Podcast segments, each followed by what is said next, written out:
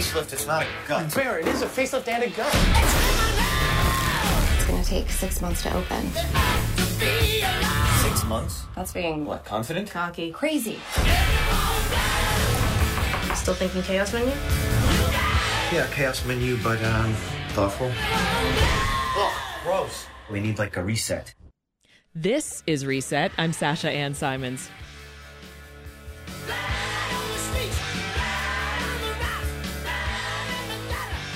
All right, you just heard the trailer for season two of FX's The Bear. Since the episodes dropped on Hulu last week, viewers are raving.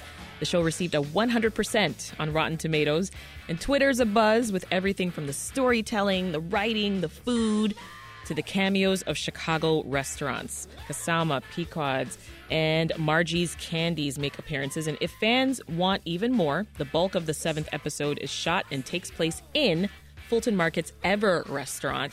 We're joined now in the studio by Ever's co founder, Michael Muser. Welcome back to Reset. Oh, thanks so much for having me. It's an honor to be here. So, I mean, we know Ever's a big deal around these parts, right? But I got to hear the backstory. How did your restaurant get connected to the bear? Like, did you reach out to them? Were they like, we know you, we want you on? No, excellent question. And I'm happy to tell you that it's a very kind of like Chicago happenings kind of way, right? Uh, I uh, bet. And a guy that we used to work with, his name is Chef Matt Danko, who was our chef de cuisine at a restaurant we had called Grace. Uh, he had moved on and was the executive chef of a hotel, and a couple of his employees were film students. And that led him to work on season one. And then when they needed location uh, scouting for season two, uh, they reached out to Chef Matt and they said, Would you be able to set us up so we could see the inside of Ever Restaurant? And uh, he called me. I said yes. They came to see the space, and we immediately started working on making it work. They came to see the space and they were mesmerized. Yeah, yeah. It's uh, uh, we put a lot of effort uh, into the design aspect of it. We spent a lot of time in the design room. So yeah, it's a uh, it's a really pretty space, and I think they were really happy with it, and it kind of worked from the beginning. So, have had you been watching the show? Uh, did you see the first season before you knew that y- your restaurant would be featured? No, uh, uh, the first season kind of came and went, and we didn't get contacted until you know just a few months before they wanted to film season two. Hmm. We had all seen season one, and I think everybody in Chicago was so proud of it. Yes. I mean, you know, any- huge hit. Yeah, and any I think anything that you know puts a spotlight on the city and tells a story, and especially in this case, they're putting a spotlight on the restaurants in our city. And any good Chicagoan knows, like we know how to eat. And uh, I'm so You sure proud. do. yeah, I'm just I'm so proud of our Chicago industry. So I, I think this brings good light to it. Yeah, so this isn't uh, yours and, and Curtis Duffy's only brush with the bear. Your your bar after is also featured in season two of the bear, and you've you've worked with the show's consultant Matt Danko, as you mentioned in season one. I mean, it sounds to me like they just can't get enough of you two. Yeah, I think the space really worked for what they wanted. You know, for episode seven specifically, uh, they you know they needed uh, they needed a space that kind of was what we are. This like little you know restaurants like ours are these funny little uh, churches of perfection, right? It's a it's a it's a small community of people that get together every day and say we're going to do this the best way possible. Yeah. and so we care about you know every little aspect of what we do in the dining room because the guest experience means that much. I think one of the characters in the show says every day is the Super Bowl here. You know, every day is the biggest day possible. Every client sitting in our room at Ever, they're here for a reason. This is not normal. This is not a normal dinner for them, and so we have to under we have to make sure they understand that we know that. I love that you mentioned that. Let's listen to the clip. I love this so much, dude. Did you know that when this restaurant opened 12 years ago, it won the best restaurant in the world the same year? It's retained three stars because we have a waiting list that's long 5,000 people waiting at any given moment long. Do you see their faces when they walk in here? How stoked they are to see us and how stoked we have to be to serve them? It takes 200 people to keep this place in orbit, and at any given moment, one of those people that is waiting in line gets to eat here. They get to spend their time and their money here. I'm sorry, bro, but we need to have some forks without streaks in them. Every day here is the freaking Super Bowl. You don't have to drink the Kool Aid, Richie. I just need you to respect me. I need you to respect the staff, I need you to respect the diners, and I need you to respect yourself. You know, I'm struck, Michael, by by the way the show depicts restaurant culture. Yeah. And, and from what you said and just listening to that clip, uh, how accurate is that? Uh, it, it it's pretty close. Yeah. To be honest, yeah. Uh, you know, restaurant life. I think it, it's people are talking about it a lot now. I think because of the bear, and I think that's great. And no one's going to say that working in a restaurant is easy, and everyone's going to agree that at the bare minimum, it just eats a lot of hours of your day. Yeah. But it's also, I think, as the as the show uh, shows pretty well, it's a beautiful place to live your life. It is a place that fills you with craft in every corner. There's nothing you can't learn. It's all there for you. And uh, I think Chef Rick Bayless just said recently, you know, it, it struck me really, it, it provides you a ladder. You know, in restaurants, you watch captains become sommeliers, you watch waiters become dining room managers.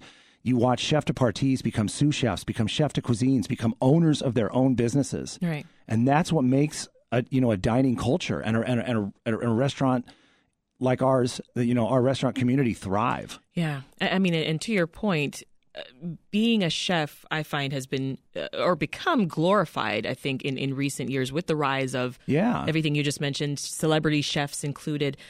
It's also widely known. I mean, it's a difficult job.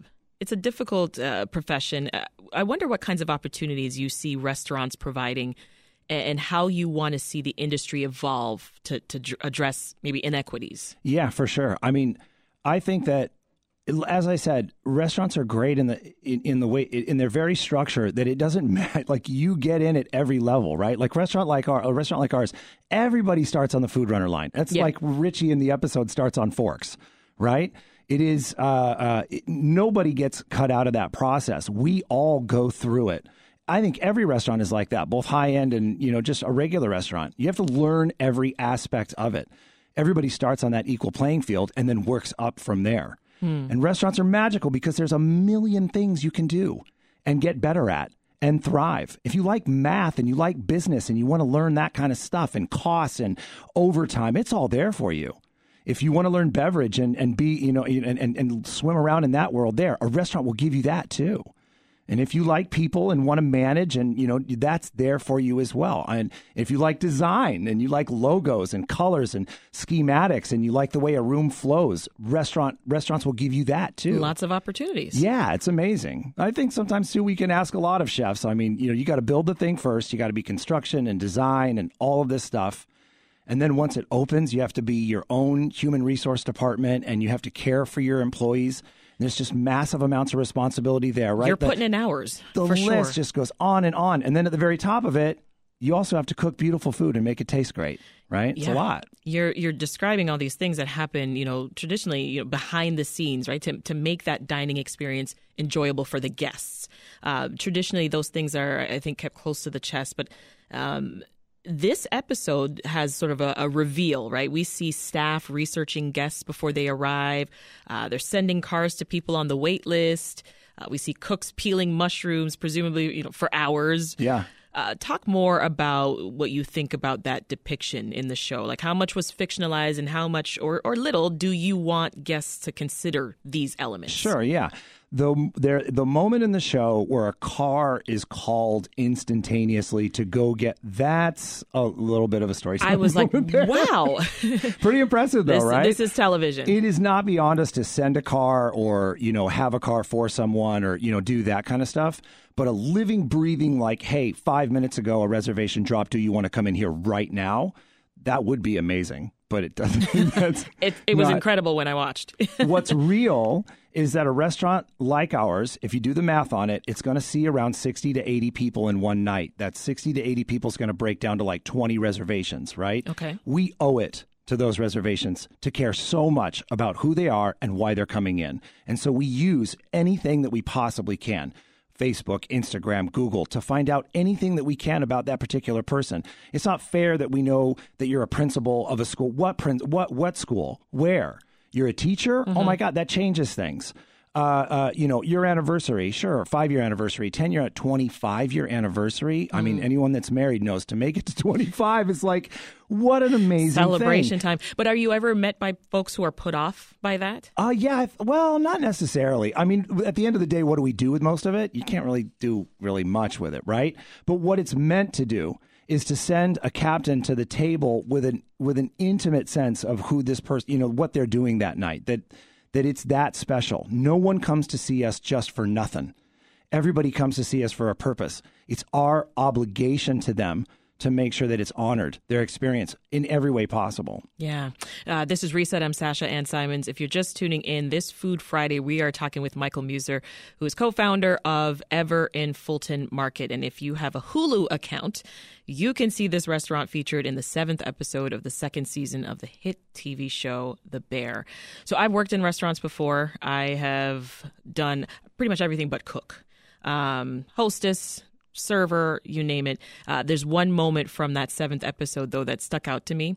Uh, this is where Garrett tells Richie what drew him to the restaurant industry. Let's listen. I don't know, man, because a couple years ago I had a drinking problem. And I got sober. I'm good now, you know, like I feel healthy and I'm happy and I'm grateful. And through that experience, I learned about acts of service. And I just like being able to serve other people now, you know? Service. Yeah. You know, I used to work for this guy who used to say that taking care of people at the highest level was like working at a hospital. You know, like it was like Okay, medical. That's a little much. I'm just saying, I think that's why restaurants and hospitals use the same word hospitality. What did you think of that moment? I laughed hysterically because I had a, a an instructor sommelier that used that exact uh, uh, that would remind us constantly that you know uh, the word hospitality begins with hospice. You know, a place where people seek refuge and do you agree? and are nourished. Yeah, a hundred percent. Yeah. yeah, it is. Uh, uh, and also too, and this sounds really cheesy, but the gift is in the giving. So when you're in the dining room in in the episode, they find a, a way to supply a table with some pizza.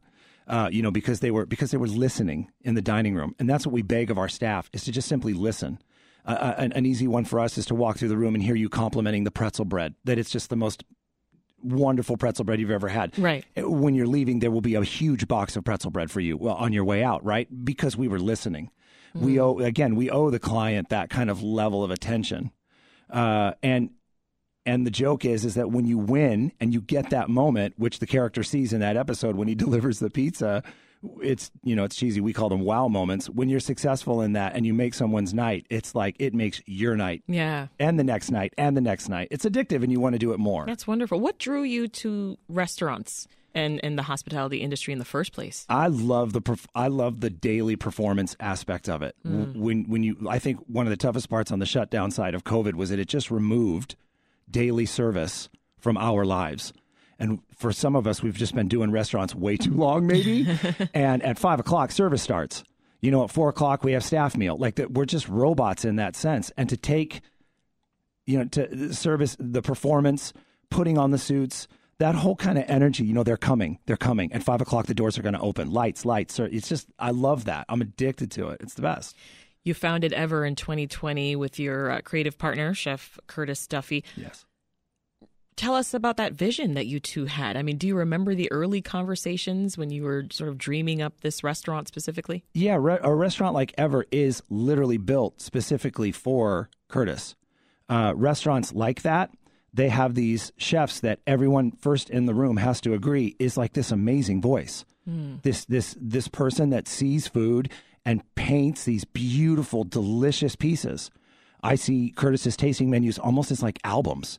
Back when albums were albums. Yeah. And they had ballads and rock anthems and ups and downs and levels. And they also had like songs that maybe you didn't listen to that many times. You're like, I don't really know where they're going with that one. But they were a part of this story that was being told. Ah.